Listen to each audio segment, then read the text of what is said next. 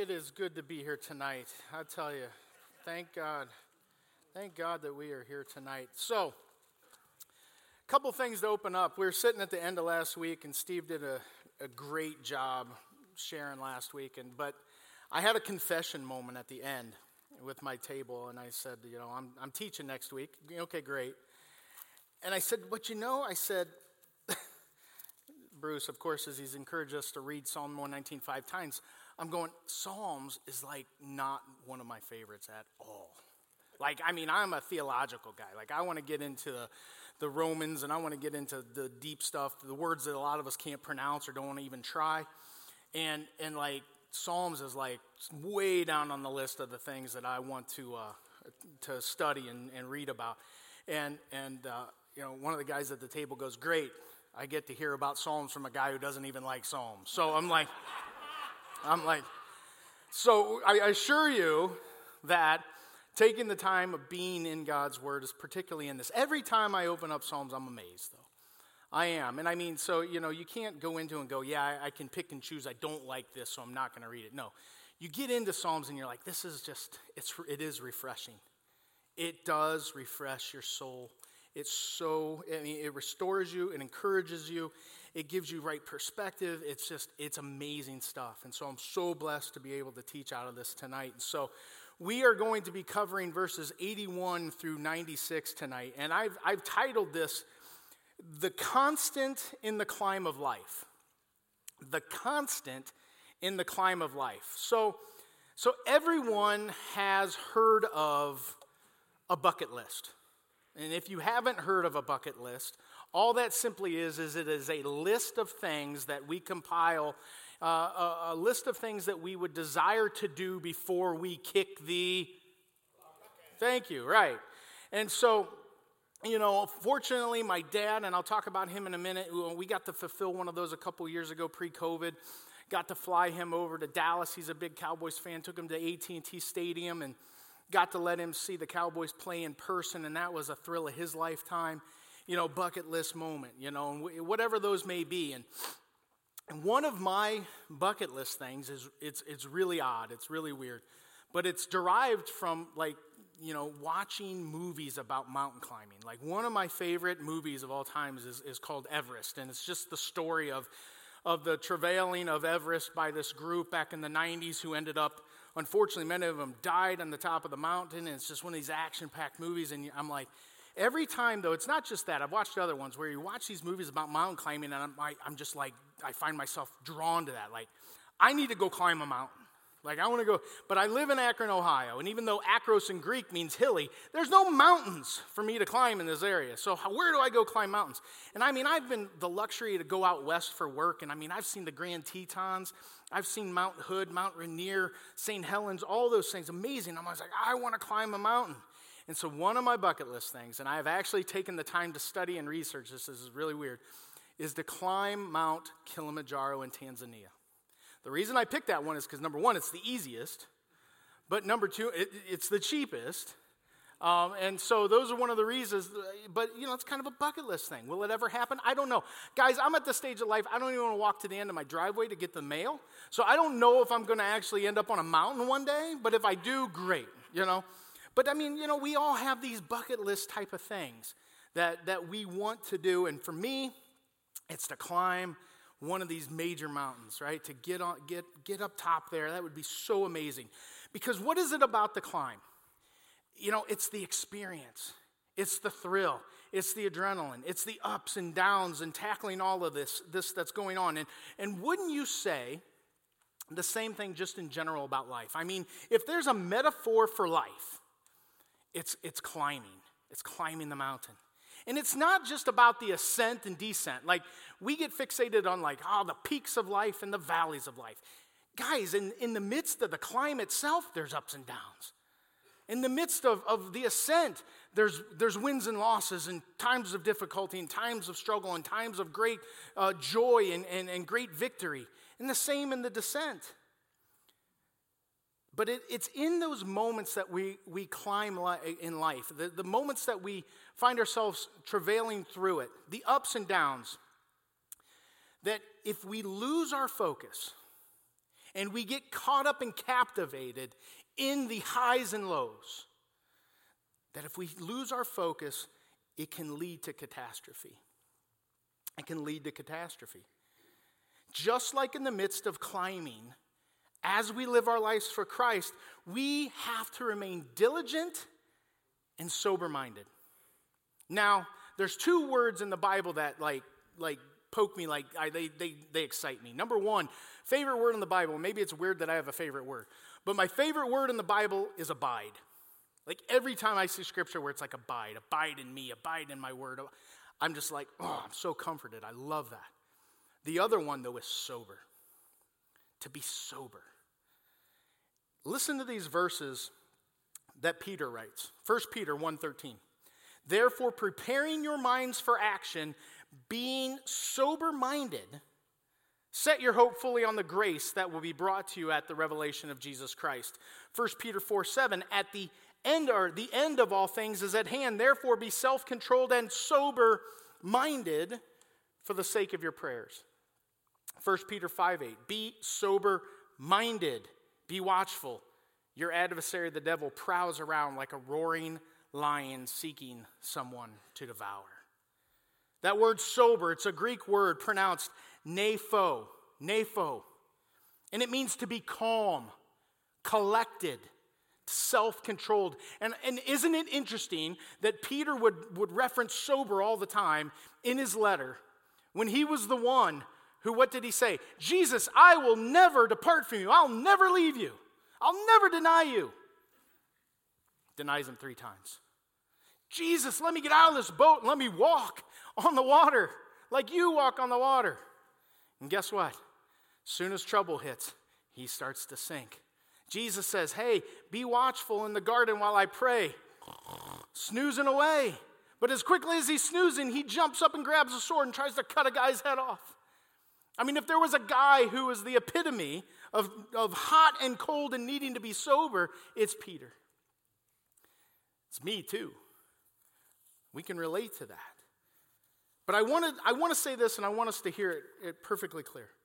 The emotional roller coaster of life is unavoidable. The emotional roller coaster of life is unavoidable. But our reactions, responses, and the consequences that result from them are.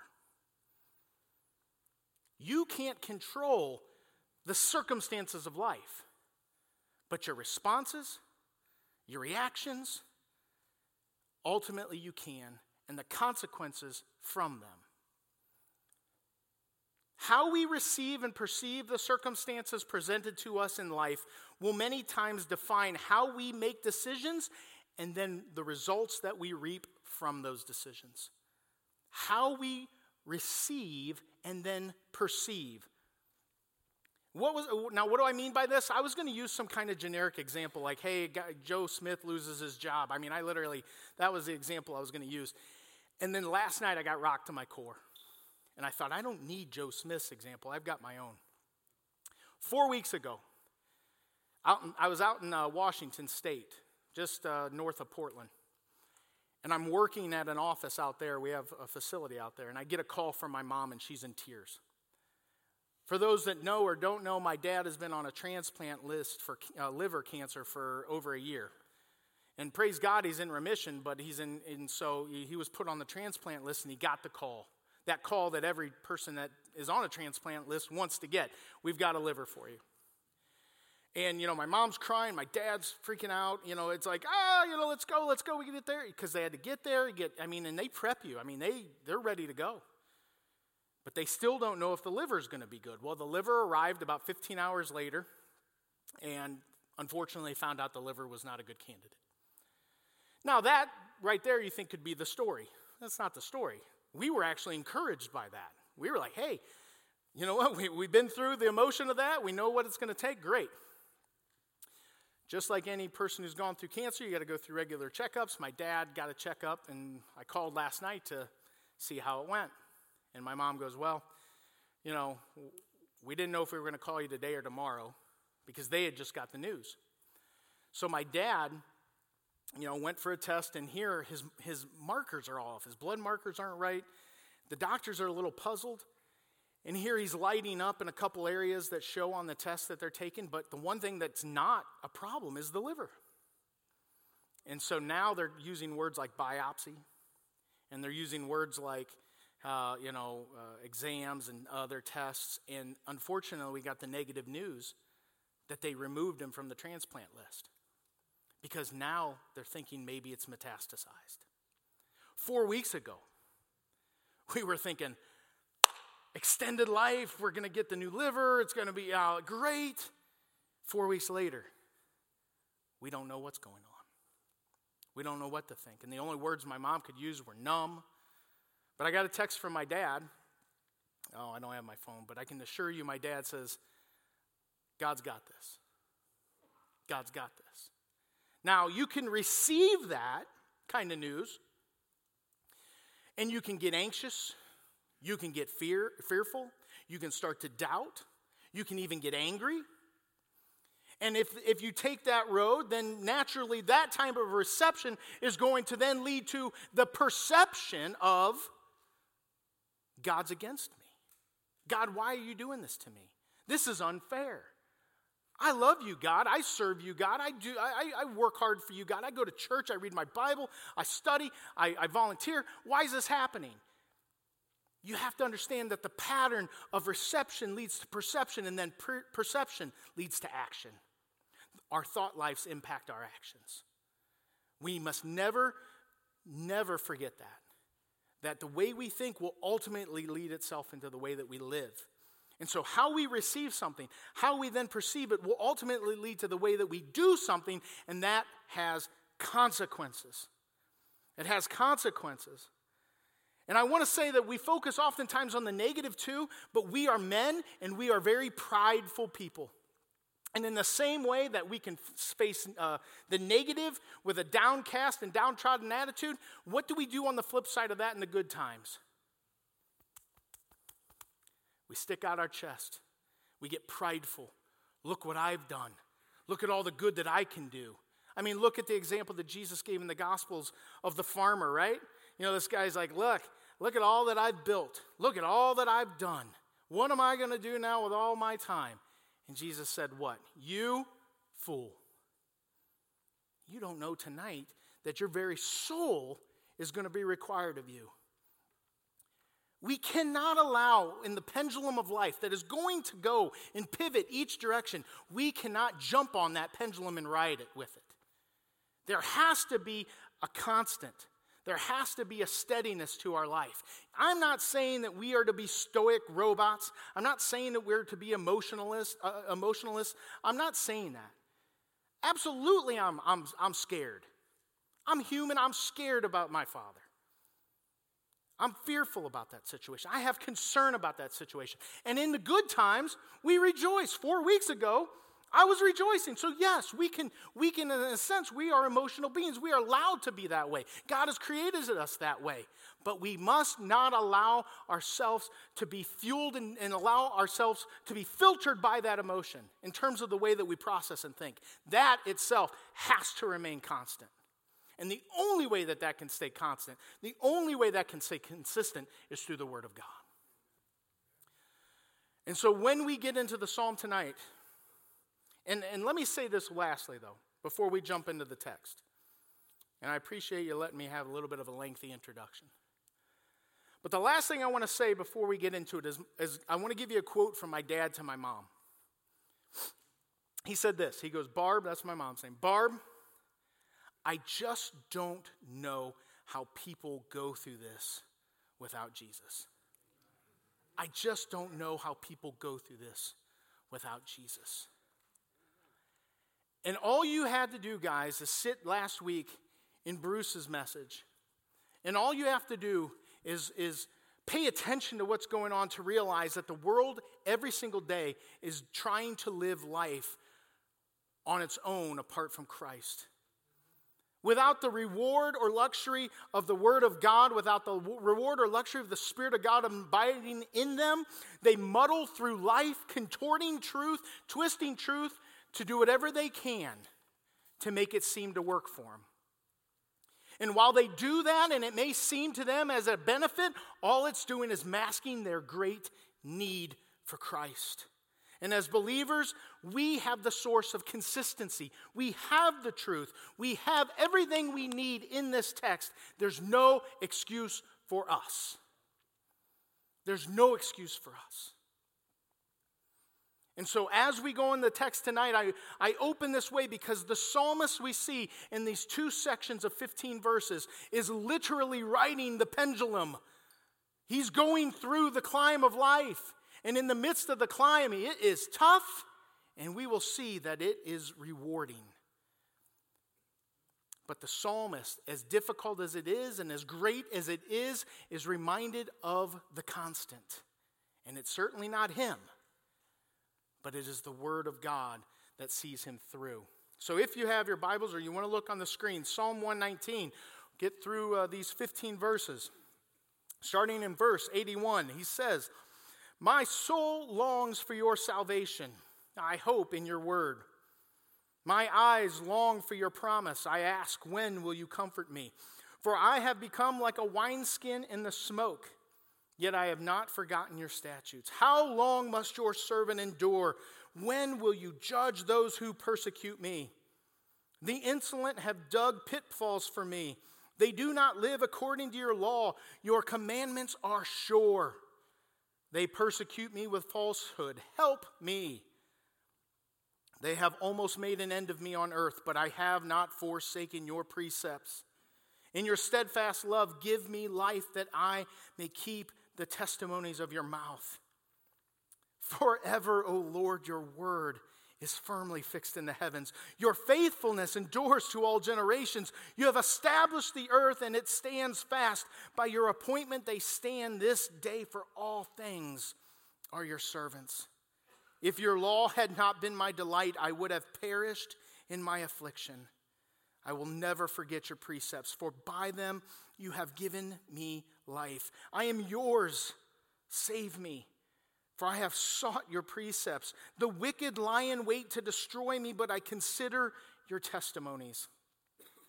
I've seen a limit to all perfection, but your commandment is exceedingly broad." We are going to see that in these two breakdowns, in these two stanzas of the psalm, you can see just by reading it or hearing it tonight, that the psalmist is going through a very emotional journey. And just like Steve talked about affliction last week, the affliction continues into these first 7 verses. But what I want us to see from the psalmist in these first 7 verses is the consolation of God's word. The consolation of God's word. Now, I'm not talking like, Jeopardy or a game prize, like here's your consolation prize. Jimmy, tell them what they won. No, I'm talking about the comfort, the consoling of God's word. I mean, when you look at those 8 verses and you see, again, go back and read them later and really look at what the psalmist is saying. He is at the end of the line. Like if he is on a rope, hanging on a rope, he is literally on that last handful of rope. But he's still hanging on. He's not gone yet.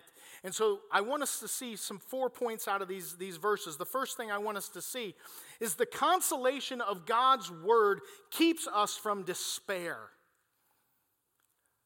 The consolation of God's word keeps us from despair. Look at what he says right there in verse 81. The first 3 words, "My soul longs." My soul longs. Other interpretations of this word longs is faints. My soul faints. The Hebrew word is kala. And it means to be at an end, to be spent. Have you ever felt spent before? Physically spent, emotionally spent. You work all day, you come home, honey, I'm spent. He is spent times 100 past that. He is at the end of his journey. He's out of energy. He's out of ideas. He's out of plans. But there's that word again, but. My soul longs for your salvation, but I hope in your word. His soul longs for salvation, and while he is desperate, he is not despairing. You need to understand the distinguishment between those two. We can be desperate. Matter of fact, we're all desperate. We're all desperate. I mean, Jeremiah says our heart is desperately wicked. We're all desperate. We're all in need of God. And here the psalmist is particularly in need of God's word, his comfort, his salvation. But he's not in despair. Despair means to be totally in loss of hope. Total loss of hope. But what does the psalmist say in 81? I hope in your word. I hope in your word. So he is not despairing, although he's desperate. 2 Corinthians 4, 7 through 10 says this, but we have this treasure in jars of clay to show that the surpassing power belongs to God and not to us. We are afflicted in every way but not crushed, perplexed but not driven to despair, persecuted but not forsaken, struck down but not destroyed, always carrying in the body the death of Jesus so that the life of Jesus may also be manifested in our body. I have this box, and you can see this box is empty. Now, because the box is empty, if I step on it, what's going to happen? Somebody clean that up for me later, please. It's crushed. It's crushed. But if I put a bunch of books in it, or I filled it up with bricks, or I filled it up, and I stand on it, what happens to the box? Nothing. Because it's not the box, it's what's in the box. And Paul is telling us here, and the psalmist is saying right here, that in the case that we have, when we have Christ in us, when we have God in our lives, when we have the Word of God in our lives. And let's be clear, let's not separate the Word from the one who is the author of the Word, for He is the Word. You can't separate them. So when you have the Word, you have Jesus. And when the Word is in you, you have Jesus. And when it is in you, it says you are not crushed. So though you are desperate, though you are hurting, and every single one of us has been in a situation of desperation. I can look out and see at least a dozen of you that I know personally who have gone through something in your life where you were desperate. And yet, your faith did not let you despair. The Word of God did not let you despair. And the psalmist is consoled because of the Word of God. He is not despairing because of the Word of God. He has hope because of the Word of God. Charles Spurgeon said this, beloved, let none of us give way to despair. No doubt Satan will tell us that it is humble to despair, but it is not so. The pride of despair is truly terrible. I believe that when a man altogether doubts the power of God to save and gives himself up to sin because he cannot be saved, so far from there being any humility in it, it is the prouder action that depraved flesh and blood can perform. He says, man, how dare you say there is no hope for you? How dare you say there is no hope for you? The psalmist goes on in verse 82. He says, my eyes long for your promise. That word long is the same word, kala. And it is saying his eyes faint. What is he saying there? He is actually saying, I've studied your word so much. I've read your word so much that my eyes are growing weary. Can any of us say that we have studied God's word so much that our eyes have grown faint because of our commitment to studying God's word? But that is the devotion of the psalmist here. That is the commitment of the psalmist here. Chuck Swindoll, probably my favorite Baptist preacher, says this, there is no counsel like God's counsel, no comfort like his comfort, no wisdom more profound than the wisdom of Scriptures. No wisdom more profound than the wisdom of Scriptures. The consolation of God's word is found and that it keeps us from despair. Secondly, the consolation of God's word brings a constant reminder of his promises. A constant reminder of his promises. Look in verse 83, "For I have become like a wineskin in the smoke, yet I have not forgotten your statutes." Wineskin back then is simply used, animal hide that was used to fill fluids, water, wine, whatever the case, it's what they used to house that, and that's what they used to pour into cups and drink out of. And so obviously the wineskin had to be pliable, it had to be flexible, it had to be moist. If it grew dry, it would become useless. It would crack. The emphasis here from the psalmist is that he is a wineskin in the smoke. He's basically describing either his spiritual or physical ability at that time, and it may be both. But regardless, he is basically saying, I am physically or spiritually useless. I am a wineskin in smoke. I am dried up. I am spent. Again, how many of us have been there? How many of us have felt that way? We all have at one time or another. And he is feeling absolutely, utterly useless. But then he says, but I have not forgotten your statutes. Again, in the midst of all that difficulty, in the midst of the hardship, it is the fact that we have the word of God in our minds and hearts that the Holy Spirit brings to remembrance that can encourage us even in those difficult situations. Peaks and valleys, right? The climb, right? Difficulties, ups and downs. But guys, if you study God's word to know it, it will always be there for you. 2 Timothy 2:15. Studying to show thyself approved, right? A workman, not to be ashamed, always rightly dividing the word of truth. The reality is that as we study to show ourselves approved, the word of God abides in us. I mean, it takes us back to the very beginning to Psalm 119, verses 9 through 11, where it says, how can a young man keep his way pure? By guarding it according to your word. With my whole heart I seek you. Let me not wander from your commandments. I have stored up your word in my heart that I might not sin against you. When you are in that difficult time, that difficult period, what is your consolation? It can be medication. It could be the bottle. It can be all those other things, but that's just masking it. That's the world's way. I'm talking about what truly can console you and bring you peace and comfort. It's the Word of God. It's the Word of God.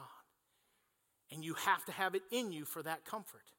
You have to have it in you. You have to have it abiding in you. You have to be in the Word of God. So, number two, the consolation of God's word brings us a constant reminder of his promises. Number three, the consolation of God's word gives us security in the midst of persecution.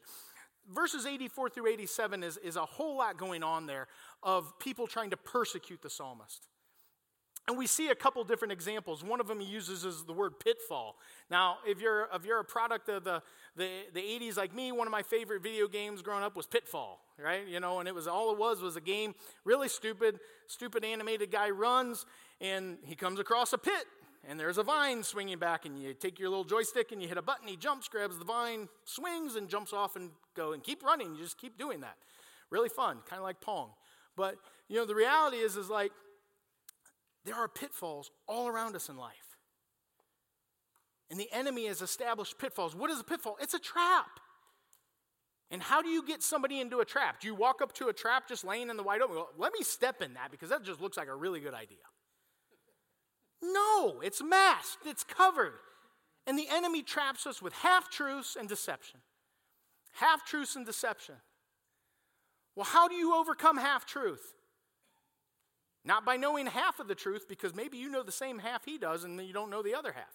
By knowing the whole truth. We need to know the whole truth of God's word, regardless of perception, regardless of emotion, regardless of experience. We need to know truth and believe in truth because truth will always play itself out in the end. Verse 86, he says, all your commandments are what? Sure.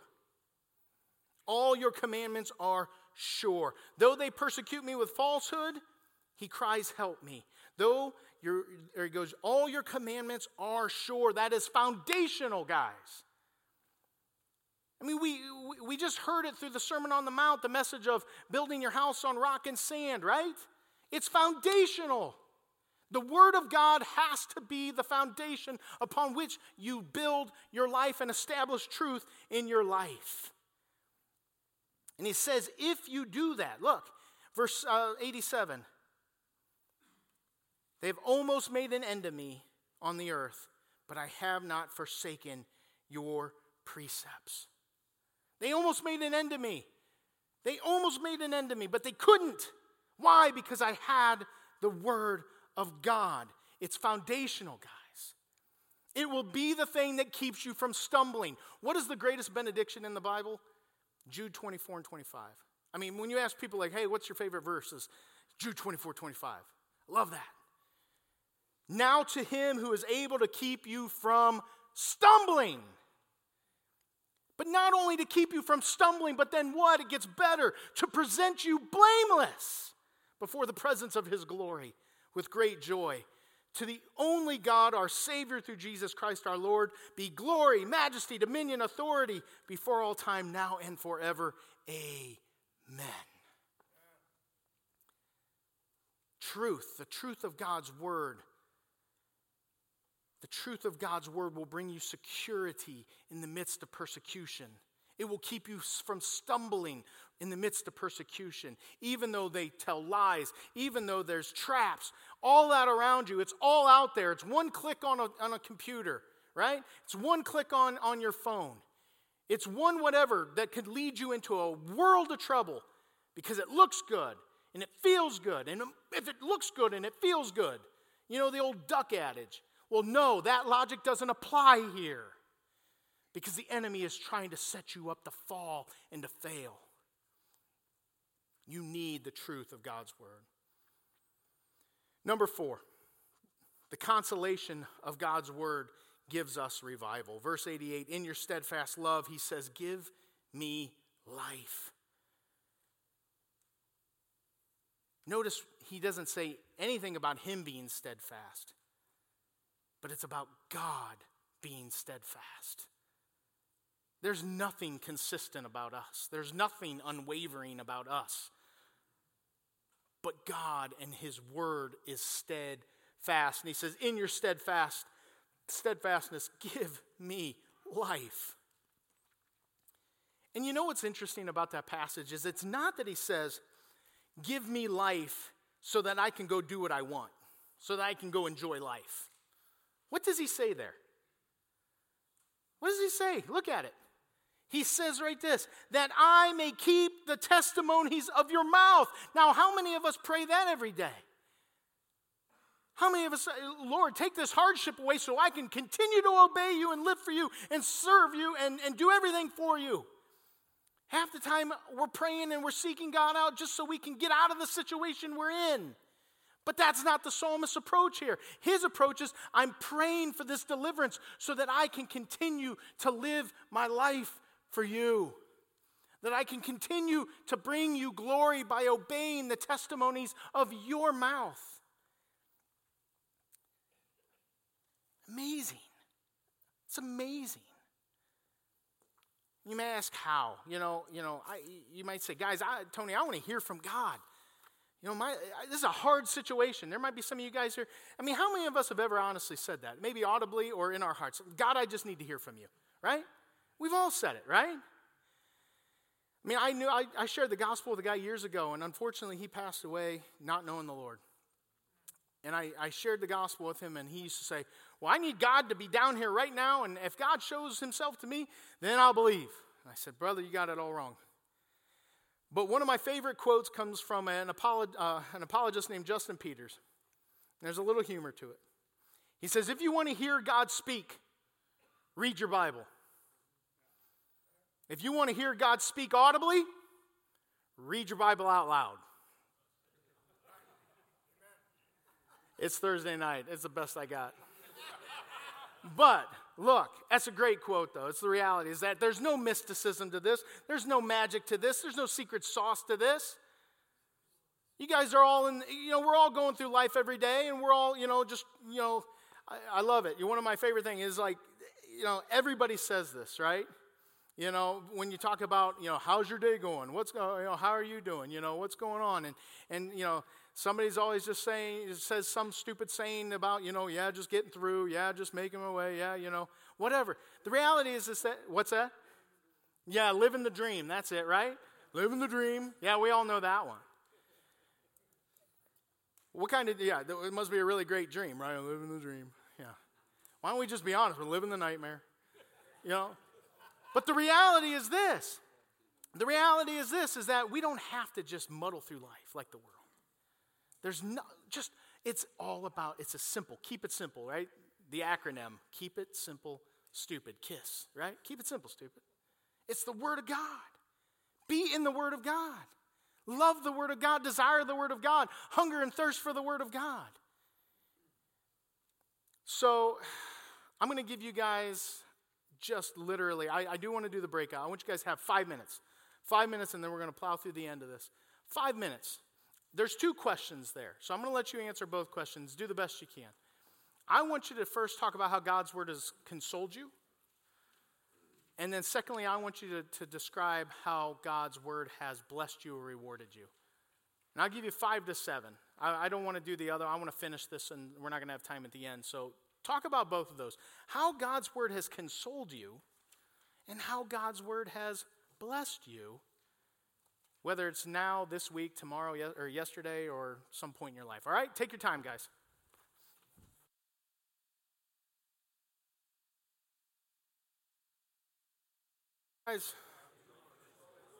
All right, guys, let's go ahead and jump back into it. I love the conversation that's going on. Hopefully you guys have had some good stuff. I mean, it's energetic. It looks good. So you guys aren't asleep yet. That's awesome.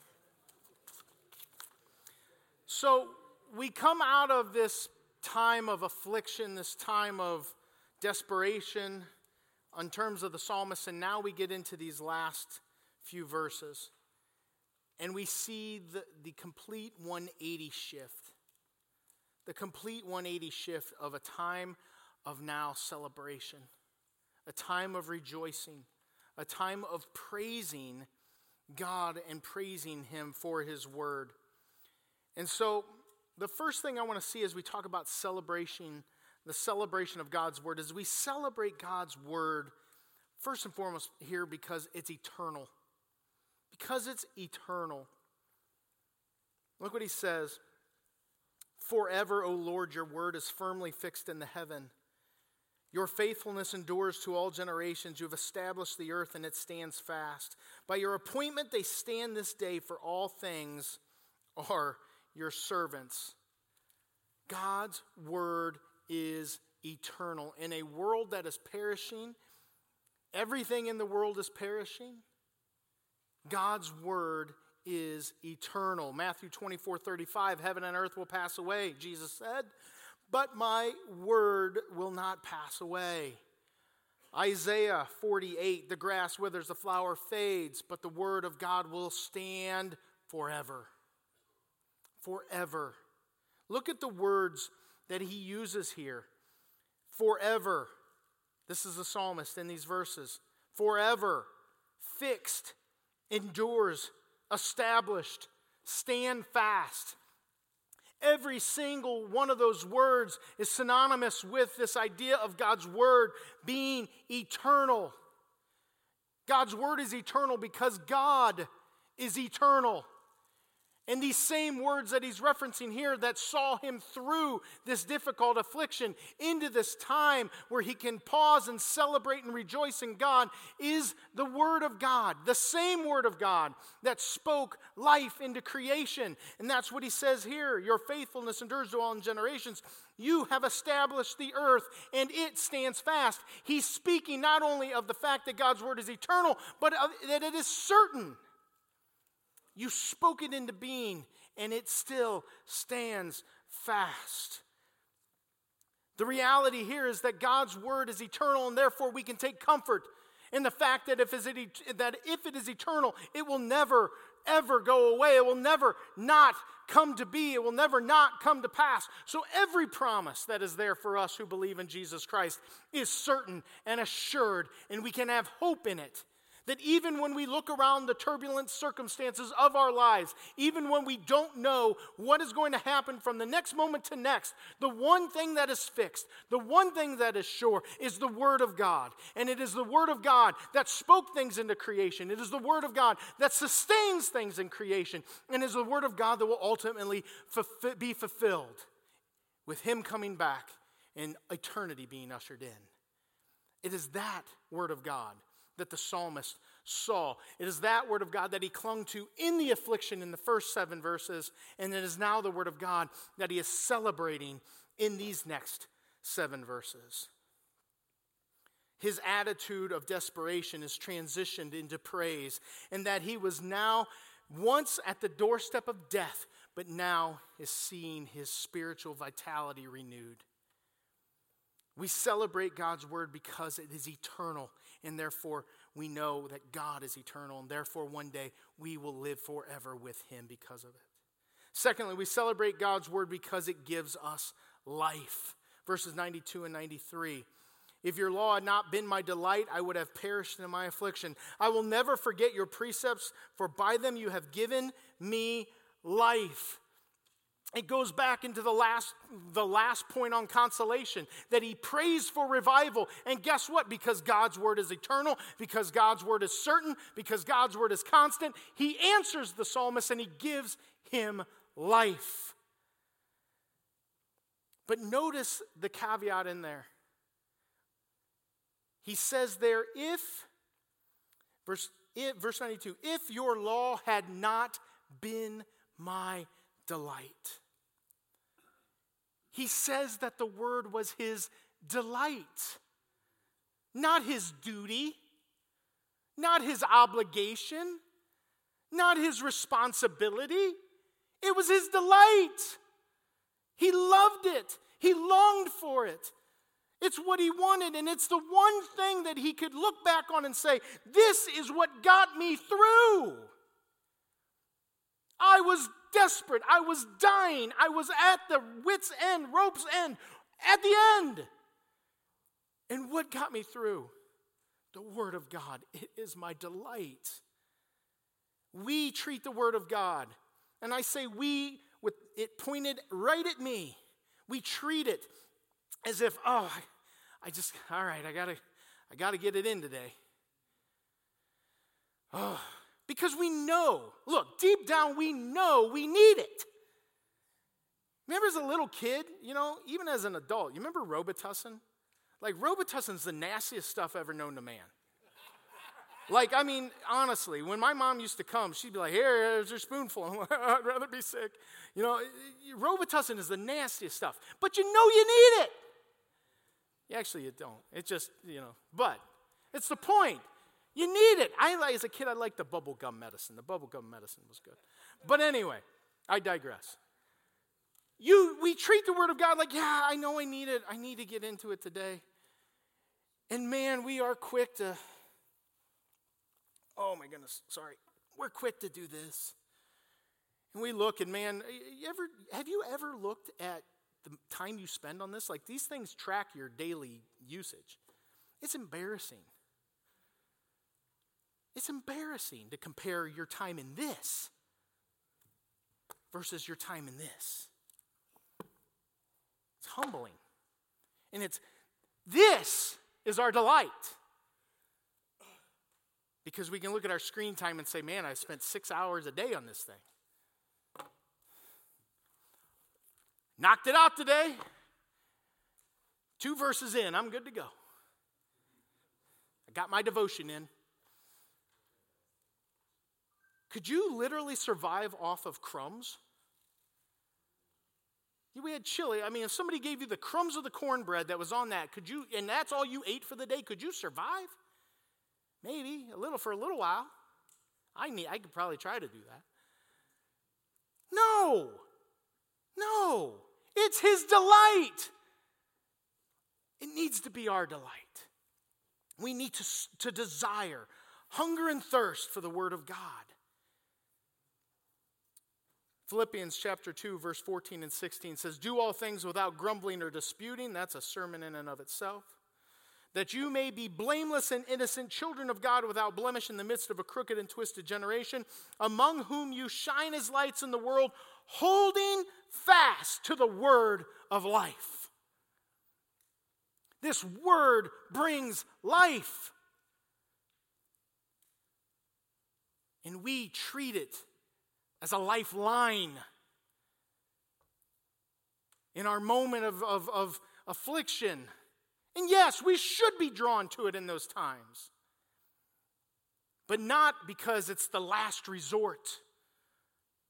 But because it is the thing that we absolutely, utterly have to have above and beyond everything else. The word of God brings us life.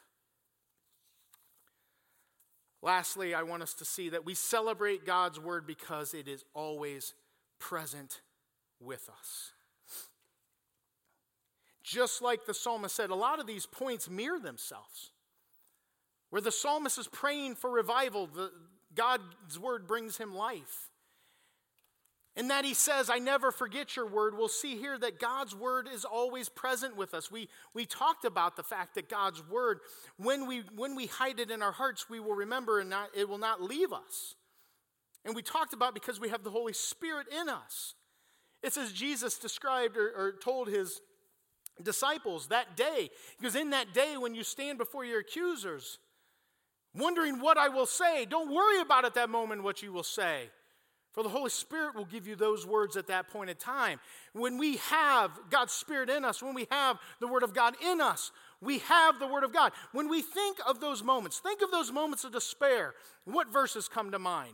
How many of us have quoted Hebrews 13:5? God will never leave us nor forsake us. How many of us quoted 1 Corinthians 10:13? There is no affliction that is not common to man. That we have in the midst of temptation.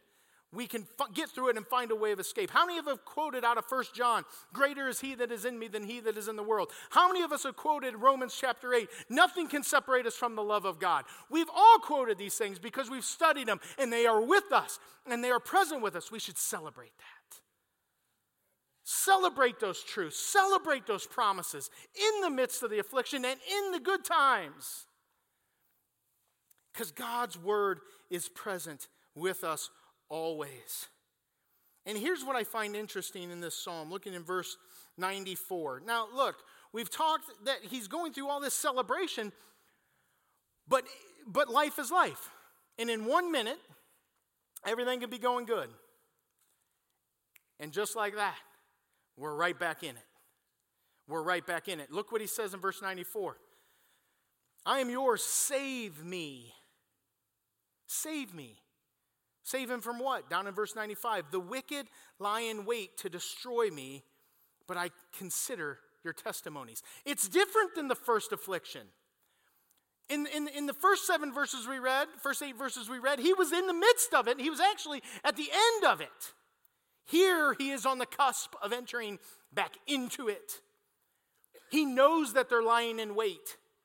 But what does he say? I will consider your testimonies.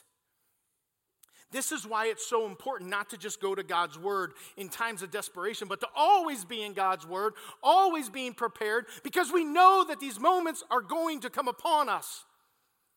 Just like we read in 1 Peter 5:8, the enemy is looking, he's roaring around, he's looking for somebody to devour. He's always there. And the reality is that if we are not prepared, we're going to fall. The fact is that the psalmist knew two truths. The first truth he knew is that he'd already been through it. How amazing and how short-sighted are we? The fact that how many times have God has brought us through, and that when we are faced with hardships again, we tend to fall right back into our childish behaviors. How short-sighted can we be to doubt God when God saved us from whatever muck and mire we were living in? Prior to coming into a saving faith, and then after that, God getting us through another situation, and another situation, and another situation. And here we face another situation, and we're moping, and we're complaining, and why? God brought us through. Nobody says you need to be, doing a jig through it. I'm just saying, look, have some boldness and confidence because you have the Word of God. And it brought you through. Have some faith. The reality is that, number one, the psalmist had been through it. The second thing is he saw the limitation of the enemy's plan. And that has to be for us, guys, a reason to celebrate and a reason to know that no matter what we face, no matter what we face in this lifetime, it is temporal. Even if it means that we die. And I mean, what a weekend coming up with our missions conference, where some of these missionaries, have been persecuted, have been through some hardships, and you're going to hear stories. Hopefully you'll be here. But, the reality is that how short-sighted to think that this life is what it's all about. Look what the psalmist says there. He says, the wicked lie in wait to destroy me, but I consider your testimonies. I have seen a limit to all perfection. He's not speaking of God's perfection there. He's speaking of man's perceived perfection, man's schemes that they think they finally got it figured out. He's like, I've seen that there's a limit to this. I don't need to be concerned with this. I don't need to be afraid of this. I know it's only for a short period of time. Because then he goes on to say, but I've seen your way, God, and it's exceedingly broad, meaning that it is limitless. In Psalm 139:6, when he says about how high is this knowledge? How can I obtain it? It's too high for me. How can I ever know it? That's what we need to bank on. That's what we need to trust on. We don't need to worry about what the enemy has planned. We don't need to worry about the world has planned. Yes, we need to be sober. We need to be mindful. We need to be looking out. But we do not have to be worried because we've already been through and we know that their plan is going to come to an end. And the psalmist knew this. And for that reason, we can celebrate.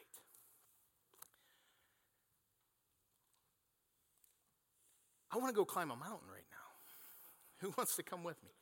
The reality is like, look, climbing those mountains. I watched a video, and I'm going to close with this. I watched a video, again, going back to this craziness, of a guy doing his own amateur documentary of climbing Mount Kilimanjaro.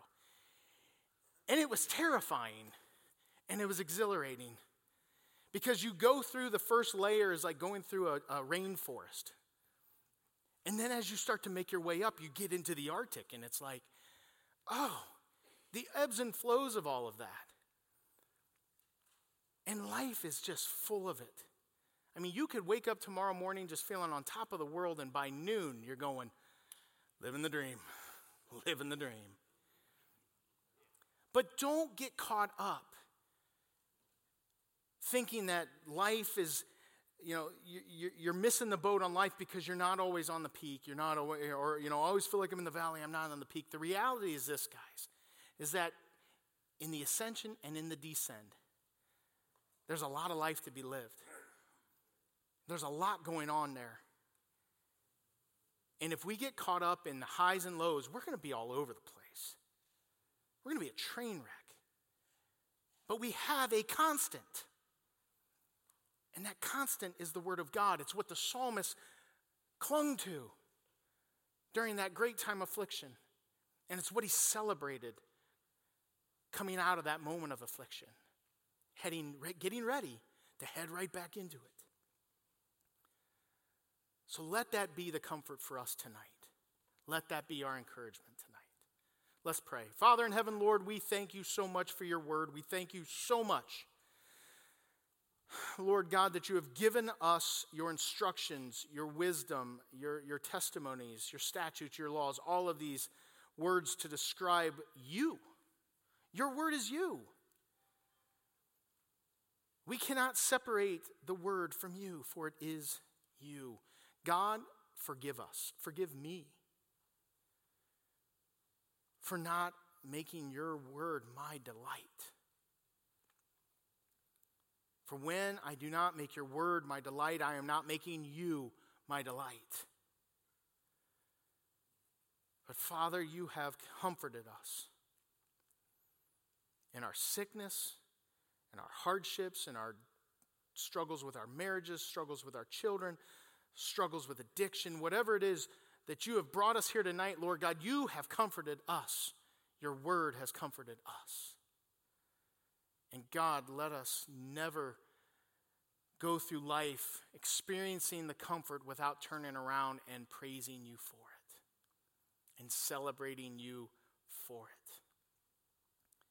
Father, help us to not get too high, not to get too low, but to cling to your word to get through this life day to day, because we need you. We love you, Lord. I thank you for these men. I thank you for their passion for you to be here. I pray that, Lord God, you'll be with the missions conference this weekend. Be with all those that are coming in. Lord, let your name be lifted up. Let your name be glorified. We love you, Lord God, and we thank you. It's in your name we pray. Amen. Have a great night, guys.